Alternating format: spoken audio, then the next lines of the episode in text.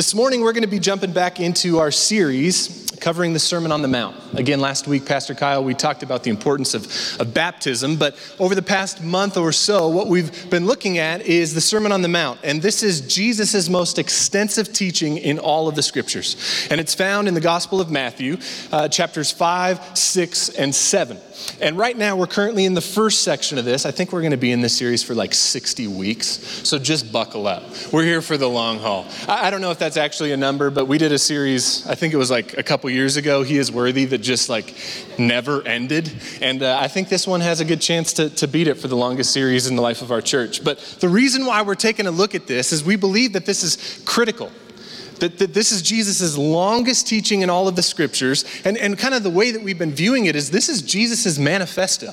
This is what he would set before his disciples, what he would set before you and I. And he would give us kind of a detailed understanding of, of what it means to follow him as a disciple of Christ. Not just simply profess that we have a faith in Jesus, but live a life in accordance with the teachings of Jesus. And right now we're in this first section called the Beatitudes. And it's the first 12 verses in Matthew chapter 5. If you have your Bibles, you can get them out and turn to Matthew chapter 5. We're going to read through the first 12 verses of Matthew chapter 5 together. Would you stand with me? We've been doing this every week as we read through this Beatitude section and, and kind of hear the word of the Lord this morning. So I'm going to read through it, Matthew chapter 5. Um, and, and, feel free to join me. I, I don't think there'll be the, the scripture on the screen, so if you have a Bible, you can open it up. Verse 1, it says, One day, as he saw the crowds gathering, Jesus went up to the mountainside and sat down. His disciples gathered around him, and he began to teach them.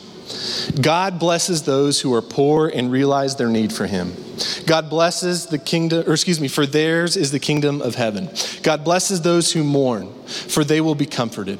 God blesses those who are humble, for they will inherit the whole earth. God blesses those who hunger and thirst for justice, for they will be satisfied. God blesses those who are merciful, for they will be shown mercy. God blesses those whose hearts are pure, for they will see God. God blesses those who work for peace, for they will be called the children of God. God blesses those who are persecuted for doing right, for the kingdom of heaven is theirs. God blesses you when people mock you and persecute you and lie about you and say all sorts of evil things against you because you are my followers. Be happy about it. Be very glad, for a great reward awaits you in heaven. And remember, the ancient prophets were persecuted in the same way. You can have a seat. Again, this section here that we just read is, is called the Beatitudes. And, and, and in many ways, I think what the Beatitudes, uh, if we could summarize them, the Beatitudes are Jesus' attempt at answering kind of this age old question of like, hey, what is the good life? What does it mean for us to live a life where we will find fulfillment and joy and happiness and peace and the things that we so often strive for and look for? And what we just read, I think, is a summary description, if you will, of Jesus' answer to that question. Now, I don't know about you, but, but that's not necessarily the things that I would put forth as like, hey, what is it for me in my life that, that, that I need to do and embody and the person I need to become in order for me to thrive? I don't know about you, but it's like, well, if I'm persecuted, I'm on my way there. That, that's not on the top of my list. And, and I did some, some research, I Googled it uh, this, this week about uh, where, where, where culture might lead us. Like, what is it? What would the narrative of culture be in terms of, hey, how do I find happiness? What does it look like for me to search in my life and find joy? And, and I have a few of the top answers that I found from, from either Forbes magazine and Psychology Today were the two top results. And here's a few of the kind of recommendations that they would point us towards search inward, hold on to your values, and accept the good. Now, there's obviously much more to be said there if you were to do your own uh, research, Googling, uh, about what the answer to those questions might be. You would come across a lot more than that. But I think if I could summarize a lot of what I read, it would be that the kind of the cultural narrative for what it means for you to find fulfillment in your life would be to look inward. Look inward. Because somewhere inside of you lies this like hidden gem of happiness. And all you need to do is search inward enough to find it. Look inward, and what you'll find is that you possess everything you need in order to be happy, in order to live this good life. This kind of stands in opposition, however, to what the scriptures would teach. I think there is a, a, degree of similarity in that the scriptures, in different ways, would call us to do some introspective work to look inward, but the outcome of what looking inward means as a follower of Jesus is so much different than what culture would tell us. Culture would tell us again, look inward, and what you will find is that in and of yourself, you are capable and able to achieve the happiness that you are after. Scripture would tell you, go ahead, look inward, and what you're going to find is that in and of yourself, you aren't capable of achieving the things that you're desperately after. That, that there is a void that only can be filled by the person and work of Jesus. That there is a void as we read through the Beatitudes here and we see that, that Jesus would teach us that blessed are the humble that, that blessed are those who are persecuted, that blessed are the peacemakers. These things, what we find, what we discover as Christians, I believe, is when we look inward, we say, oh my gosh, I'm, I'm not capable of being a peacemaker in and of myself. My flesh does not desire or long for peace or long for humility. It's the opposite. My flesh desires to be noticed and recognized, and it yearns for pride. My flesh desires justice and kind of vengeance, not peace. And so, as we look at these things, what we find is, is what Scripture, I think, would teach us, is the teachings of Jesus unfold throughout this Sermon on the Mount, and what culture would tell us, these things are, are, are opposed to one another. And there's this tension that exists within the kingdom of God and the Beatitudes that I think Jesus has summarized as well in Matthew chapter 16. He says, For whoever wants to save their life will lose it but whoever loses their life for me will find it. Whoever wants to save their life, protect it, seek my desire, build my own kingdom, Jesus says that is the road that leads to life being lost. But whoever loses their life for my sake, for my kingdom, that is a life that ultimately ends in being found being in this place of finding this abundant life that God speaks as a promise to us as followers of Jesus, this life and life abundant that He's come to give. This morning, we're going to look at Matthew chapter 5, verse 9. Blessed are the peacemakers, or blessed are those who work for peace, for they will be called the children of God. Now, if you're really dialed into this series right about now, you're going, uh, hello, what about verse 8? Are we just skipping over verse 8? Uh, no, we won't. We'll come back to that next week. But we're going to skip verse 8 for this week, and, and, and right now we're going to look at verse 9. God blesses those who are peacemakers, for they will be called the children of God. If you've been around Anchor for a while, Kyle likes to call me the resident historian. That's a nice way of saying that I'm a nerd, and I'm okay with that. And as such, you're going to get some definitions this morning. You're welcome. Uh, so, what is a peacemaker? I think that's pretty important for us to understand. If the scripture would tell us that blessed are the peacemakers, it would do us well to understand what does it mean then to be a peacemaker.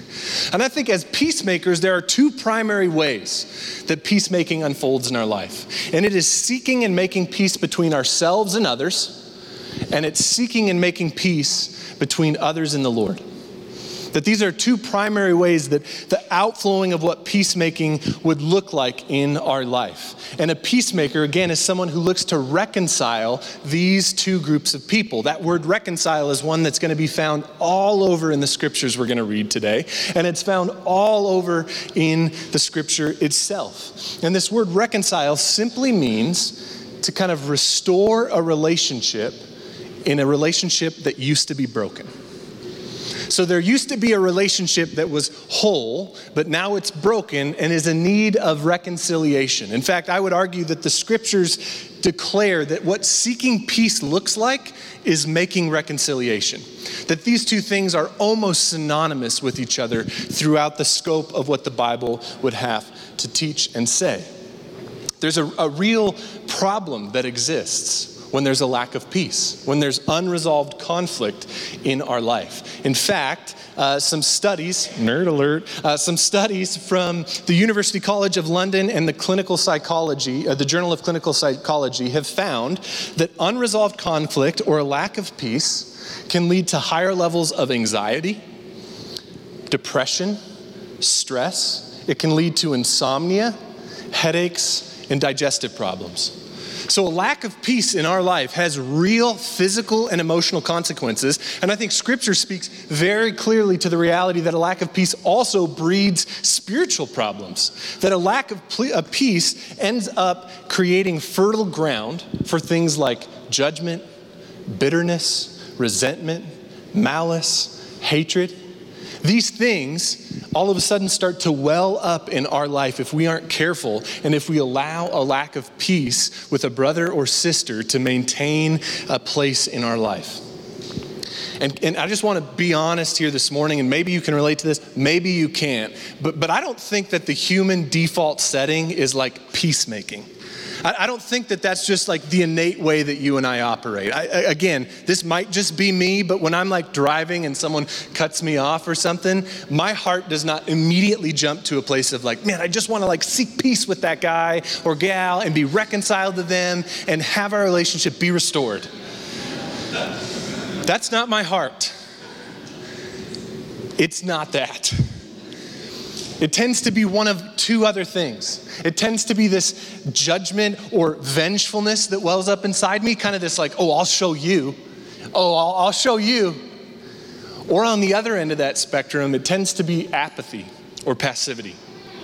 This sort of, you know what? You hurt me, this relationship is over and it begins to wither and it begins to die. I don't. I, I, my wife and I, a show that we like to watch, Parks and Rec. I don't know if anyone's seen it. It's it's a great show. But on, on that show, there's a character. His name's Tom Haverford if you haven't seen the show, I don't know how to describe him, but uh, he opens his own business and he invites his coworkers to join. And he, and he, says, Look, if you don't join me, you're on my dunzo list. And if you call me and you're like, Hey, Tom, you want to hang out? I'll be like, Nope, we're dunzo. Like, that's this passivity, right? Like, no, you've hurt me. Our relationship is over. It's donezo. It's donezo. But on a, on a, more serious note, when it comes to this passivity or this reality of, of maybe just being apathetic in our relationship, this is the one that I think, if we're honest, tends to show up more in personal and intimate friendships and relationships. Where there once was a deeper connection and there's been a wound that's been experienced there. It's not all that common, maybe, for that judgment or that vengefulness to find its way to the surface, but that passivity where maybe we just don't return the phone call or the text. Or maybe we just slowly start to distance ourselves from that relationship and watch it wither and eventually die on the vine. Neither of these ways, this kind of judgment or vengefulness or this passivity, neither of them are the way of Jesus. Jesus would call us to seek peace. He would call us to be reconciled to one another. So, as we think about this reality of seeking peace and being reconciled, I want to first look at what it might look like and mean for us as followers of Jesus to seek peace between ourselves and others. And if you look at Matthew chapter 5, just a few verses ahead of where we are now, well, don't worry, we'll get there in like six months. But in Matthew chapter 5, starting in verse 23, Jesus says this He says, Therefore, if you are offering your gift at the altar, and there remember that your brother or sister has something against you, leave your gift there in front of the altar. First go and be reconciled to them, then come and offer your gift. Maybe many of us are familiar with this passage, but, but I think this is one of those statements of Jesus that we don't quite grasp the full uh, seriousness and, and, and sacrifice of what he is telling us here because the way that we live today in Missoula in 2023 is so much different than the culture that would have been present not only in Jesus' times, but in the time of the Israelite people of the Old Testament. So we're going to take a little journey back into the Old Testament to hopefully better understand the degree with which Jesus is serious about making peace. The language here in this passage, offering your gift at the altar, is one, again, that might not be something you and I are very accustomed to, but his hearers, the people who would have heard Jesus speak this, would have been very familiar with what he meant. In the Old Testament, if you read through the books like Leviticus and Deuteronomy, what you're going to find is that it was the instruction of the people of Israel in part of their act of worship to God that they would be called to bring different gifts and offerings to these places called the temple or the tabernacle. And this was done as an act of kind of obedience in worship to the Lord. This was something that was deeply ingrained in their practice of what it meant to worship Yahweh in their culture. And each one of these gifts and offerings had very detailed and specific outlines in Scripture as to how it was to be given, when it was to be given, by whom it was to be given, and who was to administer this practice. I mean, it's, it's pretty cumbersome. And if you've read through Deuteronomy and Leviticus, you know what I mean. Because, like 15 verses into the same offering, you're like, okay, I get this one. Let's move on to the next. For example, example, the burnt offering uh, in the book of Leviticus, there's 11 verses that are dedicated specifically to how this gift and offering should be given in the temple. It was, it was a big deal. It was a big deal in the individual's life, it was the big deal in the community's life, and it required a great deal of sacrifice because not only were you called to bring this offering, some of which was maybe the first harvest of, of, your, of the grain in which you would, you would harvest, some of it was an animal to kind of provide a, a guilt offering uh, for sins in your life. There was a great deal of uh, kind of economic sacrifice that went along with this, but additionally, some people would have to travel tens, if not hundreds of miles from where they lived to, to make this kind of journey and trek to the temple. So, so I think that might set the scene a little bit better for us in terms of what Jesus if you just walked 50 miles and you just went through the harvest and you have the first fruits of that harvest and you are in the middle of kind of the worship service like right now in the middle it's your turn and you're walking up to the front and you're giving that gift and jesus says as you're there if you remember that a brother or sister has something against you, I want you to leave it. And I want you to go be reconciled and come back. I want you to leave this sacrifice that you've gone through such a great ordeal to bring to me. I want you to hit pause in this moment where you are expressing your worship to the Lord, and I want you to go and seek to be at peace with your brother or your sister. And I don't know about you, but this seems almost backwards to me. Like I've made all of this effort, all of this work to be in right standing with you, Lord. Like, how about I just finish this process real quick and then I'll go seek to be restored and seek peace with my brother and sister? And Jesus says, no. Before you would finish, as you're doing it, if you remember, that a brother or sister has anything against you, if there's a grievance present there, go and be reconciled.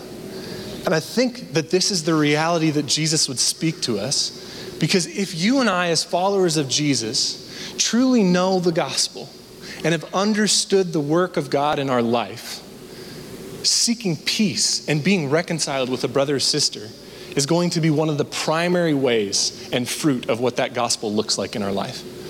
Because we understand the work of Jesus. We understand that He has gone before us and He has done that very thing. He has sacrificed Himself so that He has made peace between us and the Lord, and we are simply following suit in the outflowing of the gospel in our life.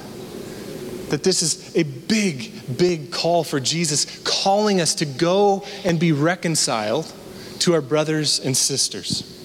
We see similar language in the writings of Paul found in, in the book of Romans. Romans chapter 12, verse 18. Paul says, If it is possible, as far as it depends upon you, live at peace with everyone. If it is possible, as far as it depends upon you, live at peace with everyone. Now, I do think that it's worthy and, and, and, important to note that in order for, I think, true, complete reconciliation to happen, there needs to be kind of a mutuality in that process between two parties.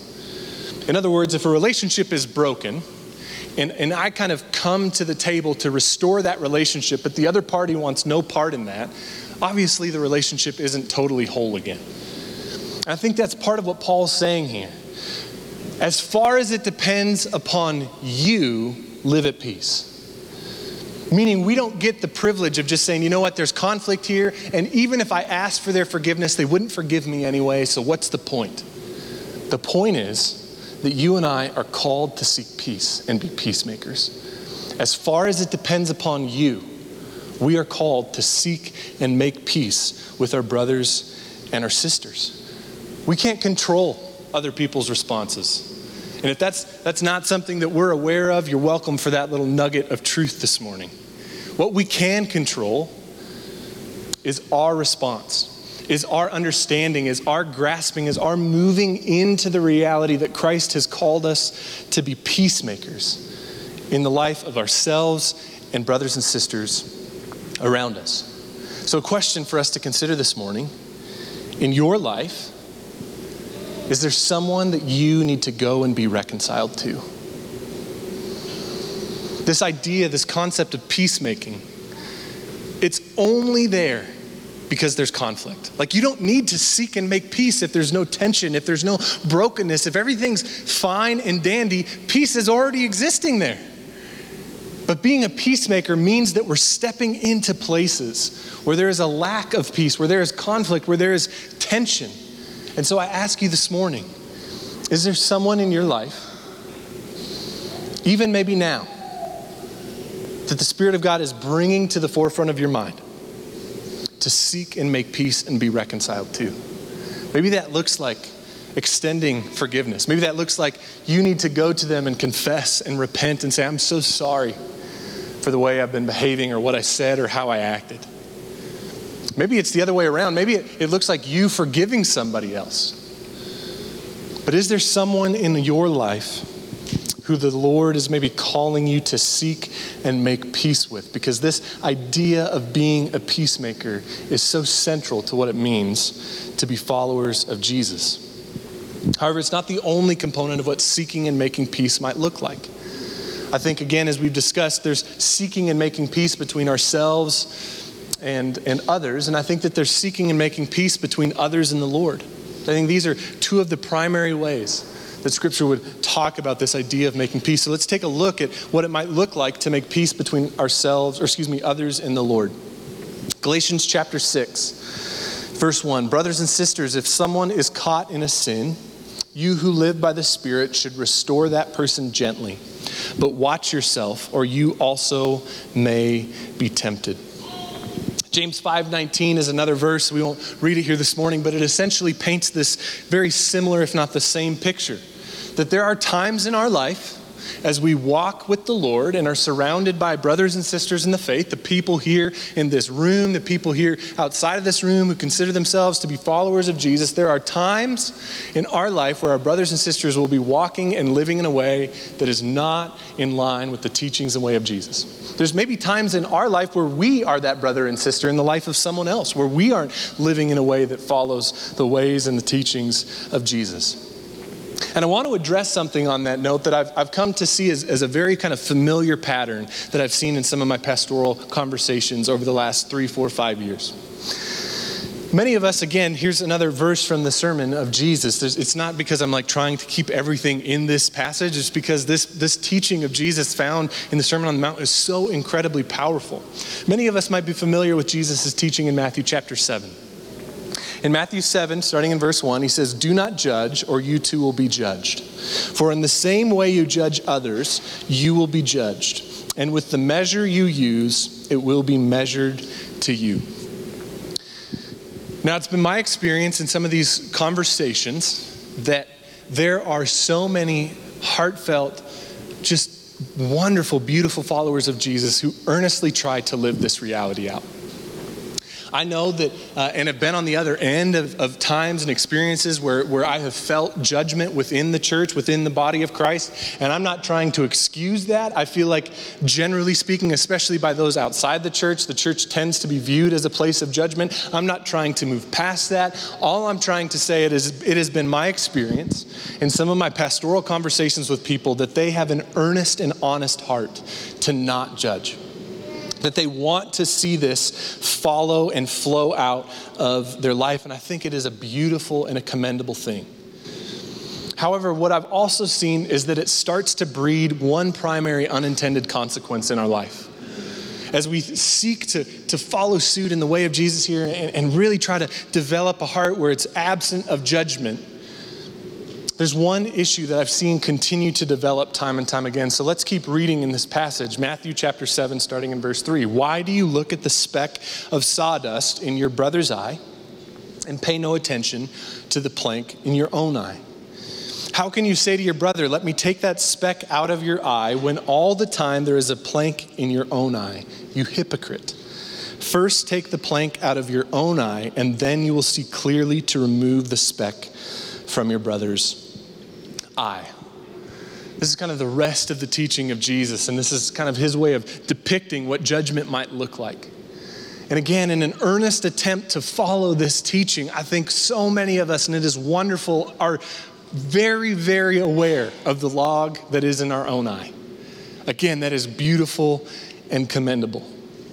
But what I want to do is, I want to read this entire passage.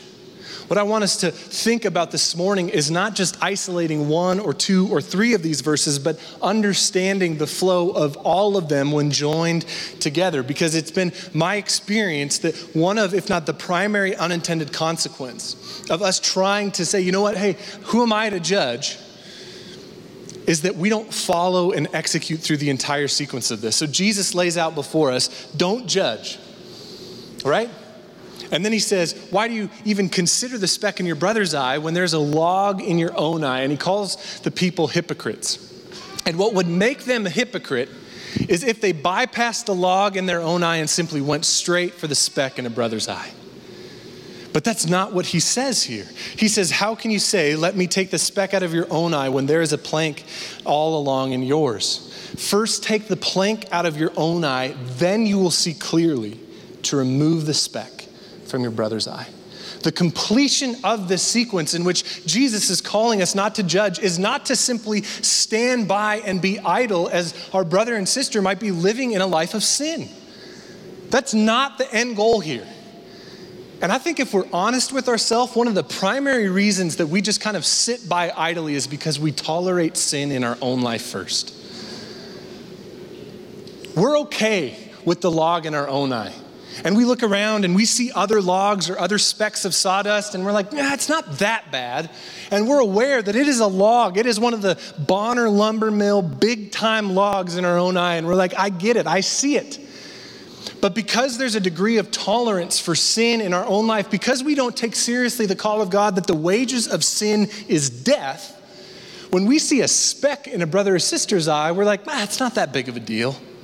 It's fine let me just be honest, that's not loving our brother or sister well at all. That is not what it looks like to be a peacemaker. And yes, it is imperative that the start of this process begins between ourselves and the Lord, desperately crying out for the Spirit of God to show us the wickedness that still is in our own heart. Show me, God, what areas of sin in my life still hinder me from following you? What areas do, by the power of your Spirit, you need to uproot in my life so that I can walk in freedom, not in bondage? That's step one, undoubtedly. But it doesn't end there. That as followers of Jesus, we are called to be peacemakers. And that means walking alongside of our brother or sister and with grace and with mercy but with love and with truth. Being able to say, hey, can we talk about this, the speck of sawdust? I don't know about you if you've ever experienced something like this, but I know in prepping and reading for this, there was one example of this that just came to the forefront of my mind. And it was, I think it was in, in 2016 or 17, I was, I was leading a young adults group at the time. And uh, I had a bunch of people over to, to the house I was living at at the time to, to have a game night. And we were playing all sorts of board games. It was a ton of fun. And one of the, the people brought over a game called Cards Against Humanity. And I don't know if you're familiar with this game, but, but this game, essentially, like what makes this game or sets this game apart is it is insanely crass and vulgar and crude. Like that's, that's what makes it fun and enjoyable. And, and they're like, hey, can we play this? And, and I kind of had that moment of internal struggle where I was like, ah, yes, we can, we can. And so we played it as a group. And uh, we played kind of one round of it, and, and there was some laughter, but you could kind of tell like everyone was a little bit uncomfortable. And as soon as that one round got over, I was like, okay, let's, what's the next game? Let's move on, let's play something else. And, and the night ended, and I was like, okay, whew, we got out of there. And uh, late, later that evening, I got, a, I got a phone call from, from a dear friend who was there. Her name's Deanne, and she said, hey, can we, can we talk about uh, the game night? And I was like, yeah, what's up? And she kind of paused for a moment, and at that moment, like, I don't know, you can just kind of feel it. You're like, oh boy, we're, we're in for something here. She said, Hey, I just, I want to talk to you about playing that game as a group. And I was like, Yeah. She goes, I just, I think you, you shouldn't have let us do that.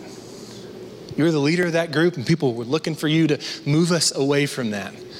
And, and if nothing else, I was extremely uncomfortable as we played that. And even now, as I tell that, like I can remember exactly where I was in that house when she called me. And I can kind of feel that, like, gut level defensiveness and just like almost shame creep up in my spirit. But after a few moments, I just felt so clearly that the Holy Spirit was like, she's right. She is right. And I just told her, you're right. And I'm really sorry. That was not something I should have done. I should have, I should have said something. And I did not lead well. And I am sorry for not doing that. And I, I, again, that was six years ago. and I still remember it. And I am so grateful that my sister did not sit idly by and just say, you know what, it's not that big of a deal. And I know for certain, because I know the heart of Deanne, I know for certain if she was here, she'd be the first one to tell you, look, I'm not perfect before the Lord. He's still working so many things out in my life, and she was aware of the log in her eye, but she did not let that hinder her from speaking truth and making peace between herself and me and me and the Lord, calling me into repentance and a deeper way of following Jesus. I don't want us to be a church in any way that is some sort of sin hunting. We're all just kind of waiting for somebody to put a step out of line and then we pounce on them. If you've heard that from this, I must have done a terrible job talking about it. What I want this community to be is a community of people that is desperate to see sin eradicated from our life. That is desperate to, in our own heart first, to say, Lord, search my heart. Get rid of the sin that so easily entangles me and binds me, for I know that sin leads to death, and I want no part of it any longer. And as we embrace that posture before the Lord in grace by the leading of God's Spirit to be able to speak truth in love to our brothers and sisters and say, Follow us on this journey. Sin leads to death and it needs to be ripped and stripped out of our life, for that is why Christ has come. He has come to set us free from the bondage that sin often ensnares us in. That's what I desire for this church. That's what I believe part of what it looks like to be peacemakers in a community of believers would look like. That we would first take sin so seriously in our own life. And as a result, we would take sin seriously in the life of our church. I think one other primary way that being peacemakers on behalf of others in the Lord looks like is this ministry of reconciliation that Paul talks about in 2 Corinthians chapter 5. He says this in 2 Corinthians chapter 5 starting in verse 17, "Therefore if anyone is in Christ, let the new creation come. The old has gone, the new is here." All of this is from God who reconciled us to himself through Christ and gave us the ministry of reconciliation. That God was reconciling the world to himself in Christ, not counting people's sins against them, and he has committed to us the message of reconciliation. That as followers of Jesus, you and I, if you were to keep reading in this passage, uh, the language that Paul would use of us is we are ambassadors of Jesus. We are ambassadors of Jesus, that we would carry with us kind of a, a, an emblematic nature of what God's kingdom would look like. And as a result, we've been given this gift of reconciliation, this ministry of reconciliation, so that in the spaces and places that you and I inhabit, in our workplaces, in our families, in the classrooms, on the teams, wherever we might find ourselves, that we would seek to always proclaim the gospel of Jesus and offer hope to those who do not have it. And be ready at all times to be able to share the goodness of the gospel, as Paul lays out here that in Christ, God has reconciled the world to himself, and he is no longer counting people's sins against them, for he has given us this ministry of reconciliation that we would be people who would evangelize and share the good news. And guess what? Salvation or convincing someone to believe in Jesus is not on our shoulders. That's a work of the Spirit of God and Him alone.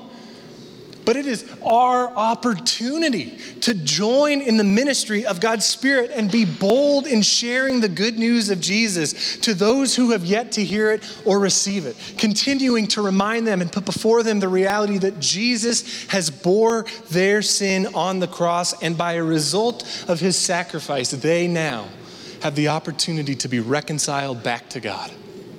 This is the ministry of reconciliation. And this is another way that you and I can seek to be peacemakers between others and the Lord. Again, another question maybe for you to consider is Are you being an agent of peace with other people? Are you being an agent of peace? Are you seeking to make peace in areas of, of your life or even in the life of others, as, as, as we just looked at in Matthew chapter 7? Are we allowing the work of the Holy Spirit in our own life to humble us first, but not sideline us as we live life alongside of our brothers and sisters in the Lord? Are we willing to have difficult or hard conversations in order to love someone well and move their focus back on to Jesus? Are we willing to be bold and share the gospel of Jesus to those around us in our life who have yet to experience the love of Christ? I would guess at some point this morning there's been a degree of, of discomfort, maybe that you felt as, we, as we've talked about this idea of being a peacemaker, maybe as we've talked about it in terms of being reconciled to a brother or sister, maybe the Lord again has brought someone to the forefront of your mind. As we've talked about uh, this idea of, of making and seeking peace between others and the Lord, maybe there's somebody in your life who you need to have a difficult conversation with after some work with the Holy Spirit, asking Him to show you what is ensnaring you still in your own heart, that He is calling you to seek peace and point someone's eyes back to Him and the goodness of the gospel. Or maybe there's a coworker, or a family member, or a classmate in your mind right now that, that God might be sharing or calling you to share the gospel with. I would guess as a result of any of these things, there might be a degree of discomfort that's present. And if that's the case, I think that's the exact right starting place for us in this moment.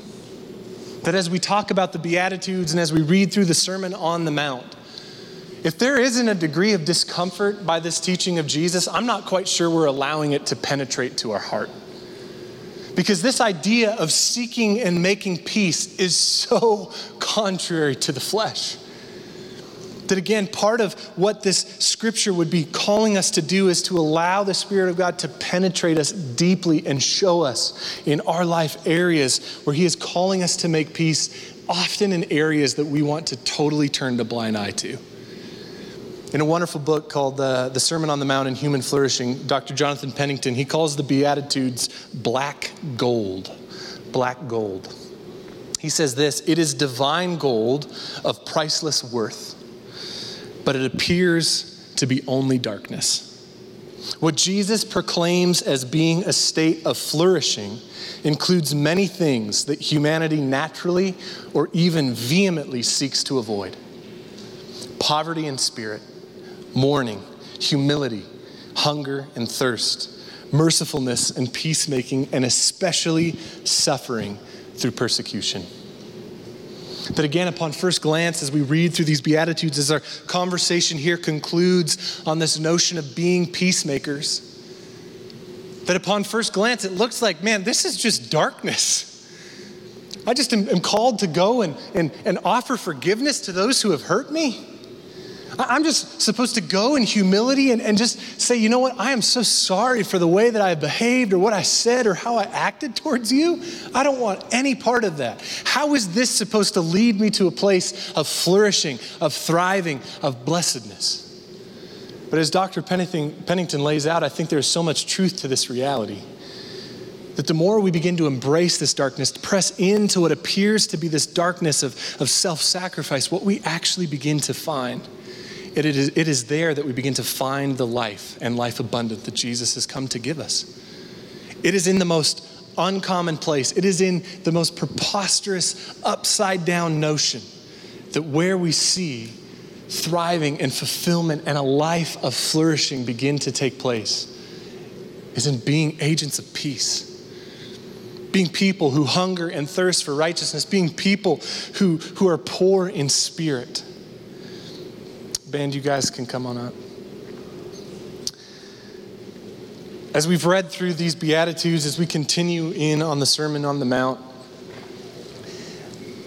I just am so convinced of this reality that there should not be a people who are more eager to seek peace, who are more ready to extend forgiveness than Christians.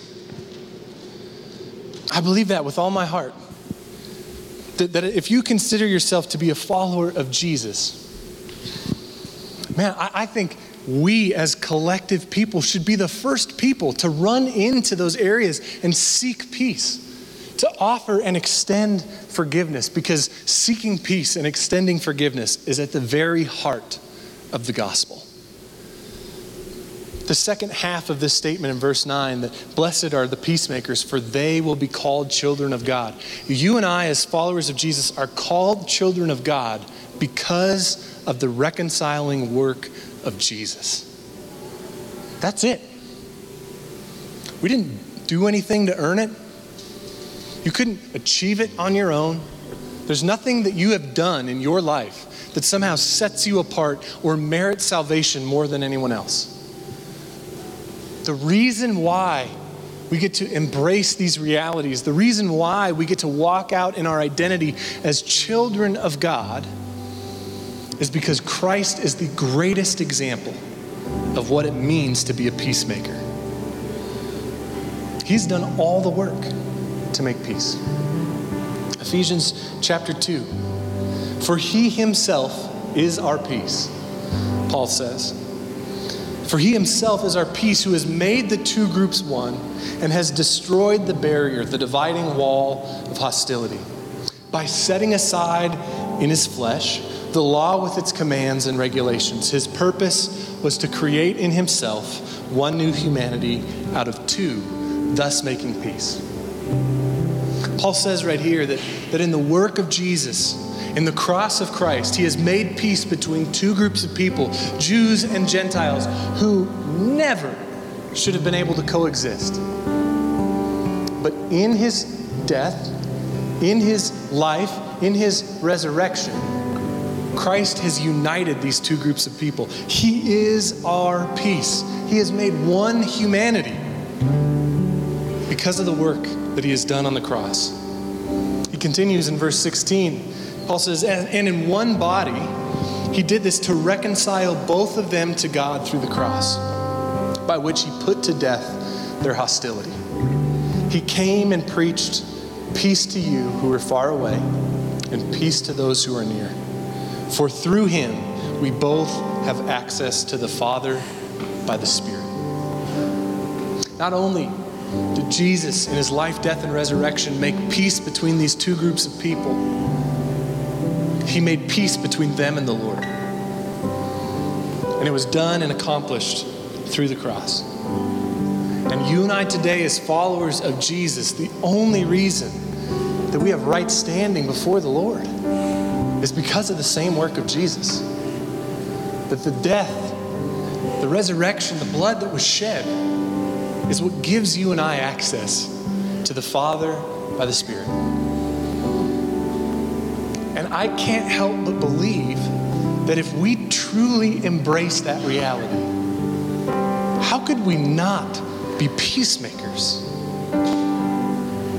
Jesus is the greatest depiction of this. And if we see the length and depth of his love for us and the immeasurable suffering that he went through so that we might be at peace with God, how could we not step into areas of tension and conflict and seek peace with a brother or sister, with a friend, with a family member, with a coworker? I believe this just is going to be so central to the DNA of a follower of Jesus. I want to close by just reminding us that as we are wrapping up and getting towards the end of this Beatitude section, that it would be a terrible mistake if we read these scriptures in a way that said, okay, well, I just have to be a peacemaker, then God's going to bless me. This is not some sort of formula of if you are a peacemaker, then you are blessed. That's not the way that the scripture would teach us. And if we're honest, again, I think that's a way in which we would want to seek to manipulate the hand of God. If I do this, then He's got to do this for me. This is Jesus' invitation into a life abundant. This is His invitation into a life of blessedness. And blessing does not often manifest in the way that you and I like. It does not often manifest in a way that we might often think. So often, doing the right thing does not mean that everything works out perfectly in the end. It might be that we go and extend forgiveness and, and somebody doesn't want to forgive. But we're called to be peacemakers. It might be that that in our life, as we would approach a brother or sister, we might fumble our words, we might accidentally say something or communicate in a way that we didn't mean, and we might have to offer, again, our, our apologies for that. But, but let us not be a people that are just sidelined because we're tolerating sin in our life. Let us be a people who are desperate to seek peace in the life of ourselves, in others, and in the community of faith that we belong. Would you stand with me? I'd love just to pray.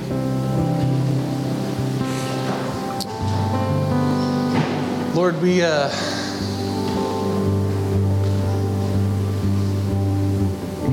we just long to know and to hear your gospel.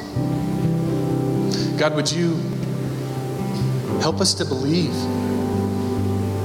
the impact, the truth, the reality of the scriptures that tell us that Christ, you have lived and died and been resurrected so that we might be at peace with the Father. God, and from that place, from seeing and understanding the depth of your love, understanding that you are our peace, Jesus, that you would give us the power and the courage to step into the places that are so difficult, they're so challenging. But God, as we see the suffering that you endured on our behalf, that we would be motivated and compelled by the love of Christ to seek peace. Pray, Lord, that a mark of this church, of Anchor Church, God, is it is full of peacemakers, full of people who take seriously the call that as children of God, because we are your child, we are called to seek and make peace in the lives of others. Father, we love you, and it's in Jesus' name. Amen.